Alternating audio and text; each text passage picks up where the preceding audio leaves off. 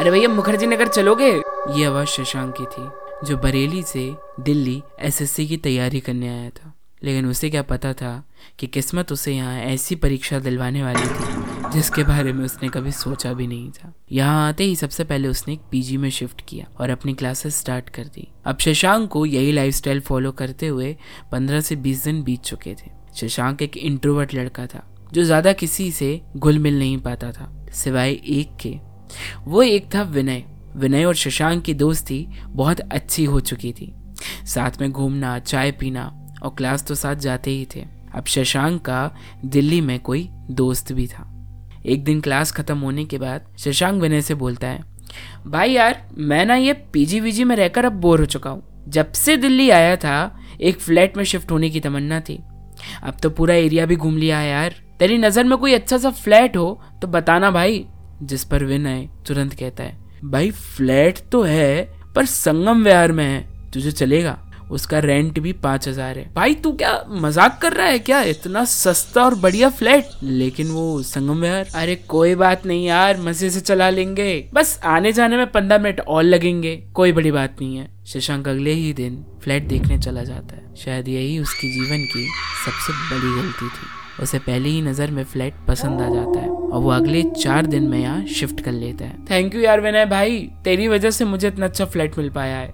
अब तो आराम से मौज काट, मैं चलता हूँ। लेकिन सुबह क्लास आने में लेट मत होना। ठीक है भाई, ध्यान रखियो अपना अच्छे से। विनय के जाते ही शशांक गहरी नींद में सो जाता है। अगले दिन सुबह साढ़े तीन पर उसकी नींद खुलती है। वो दोबारा से फ़ोन चेक करके सो जाता है और आठ बजे क्लास पहुँचता है। और भाई, कैसी थी अपने फ्लैट की पहली रात? बढ़िया थी भाई, लेकिन पता नहीं, ये गले के यहाँ ना कुछ दर्द सा क्यों हो रहा है? मेरी शिफ्टिंग की थकान होगी।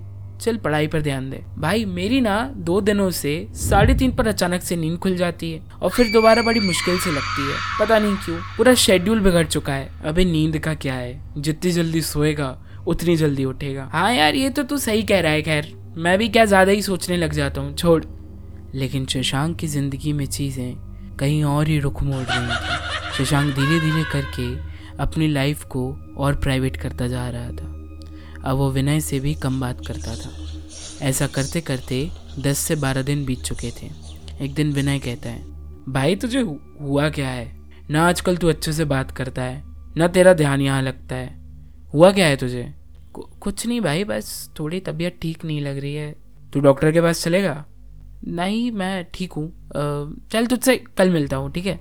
शशांक क्लास से घर की तरफ़ निकल जाता है। आज शशांक रात को ग्यारह बजे ही सो जाता है। रात के करीबन एक बजे एक आवाज़ आती है। शशांक और भाई। विनय, तू यहाँ कैसे आया भाई? और जैसे ही शशांक अपनी आँखें खोल के देखता है, उसके सामने से विनय चुटकियों में गायब हो जाता है। ये ये ये ये ये क्या था? और देखते ही देखते शशांक की आँखों के सामने से कोई दौड़ता हुआ उसके बेडरूम से बाहर निकल जाता है। इसके आगे शशांक की बोलती बंद हो जाती है। वहाँ से वो हिल भी नहीं पाता। सुबह होते ही वो क्लास की तरफ़ निकल जाता है और सारी बातें विनय को बताता है। भाई प्लीज़ मुझे बचा ले यार। वहाँ कुछ तो है। सारा रोज साढ़े तीन पर नींद खुल जाती है। ठंड तो ऐसी लगती है जैसे किसी ने फ्रिज खोल रखा हो। और कल रात में, कल रात में तेरी आवाज़ आई, भाई तू मुझे उठा रहा था। जैसे ही मैंने आँखें खोली, तू था ही नहीं। तेरा भ्रम होगा यार। तू छोड़ना चल अच्छा चल तू डर मत। एक काम कर, आज मैं आ जाऊँगा तेरे घर रुकने के लिए। तेरे ये जो साले, जितने भी तेरे वहम है ना, ये दूर हो जाएँगे। आज रात विनय, शशांक के घर रुकने जाता है। ये जो तू रात भर ये कृपी स्टेशन पर ये पॉडकास्ट सुनता रहता है ना, ये उसी का वहम है तेरा।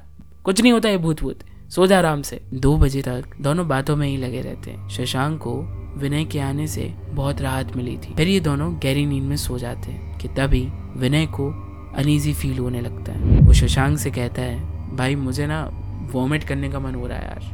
मैं आता हूँ वॉशरूम से। विनय वॉशरूम की तरफ़ बढ़ने लगता है। वहाँ जाकर वॉमिट करने का ट्राई करने लगता है कि तभी कोई उसकी पीठ को सहलाने लगता है और विनय बोलता है, शशांक, ठीक हूँ यार मैं।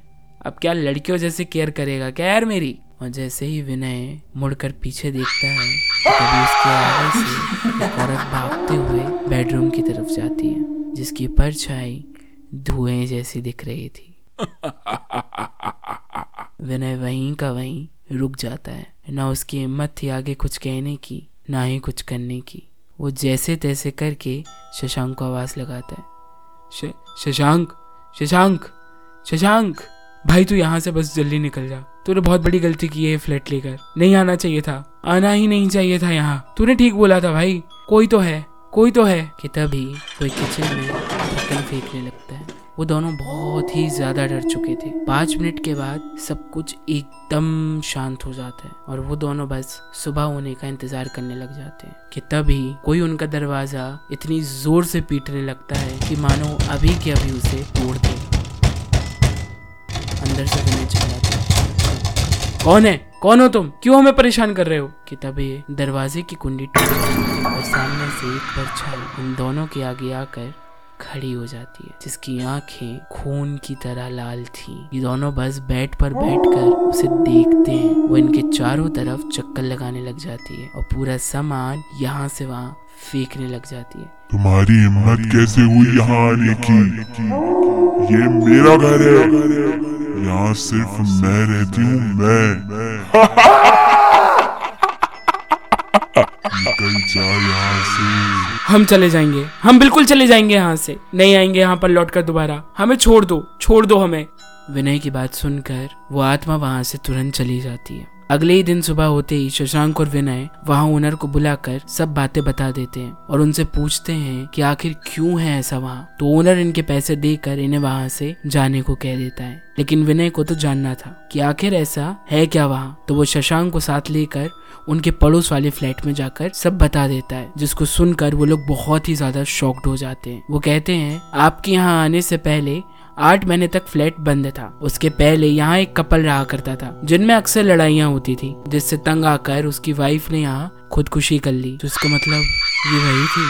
अब इतना तो हम नहीं जानते कि ये वही थी या नहीं, लेकिन इतना कह सकते हैं कि उसके बाद आप पहले टेनेंट हैं जो इस फ्लैट में रहने के लिए आए इतना सुनते ही शशांक और विनय वहाँ से निकल जाते हैं और दोबारा कभी उस फ्लैट की तरफ़ मुड़कर भी नहीं देखते। अगर आप भी दिल्ली के मुखर्जी नगर जाएँ तो संगम विहार से सावधान रहिएगा। ये वही संगम विहार है जो बुराड़ी के पास है। और बुराड़ी वही जगह है जहाँ एक साथ कई सारे लोगों ने फांसी लगाई थी।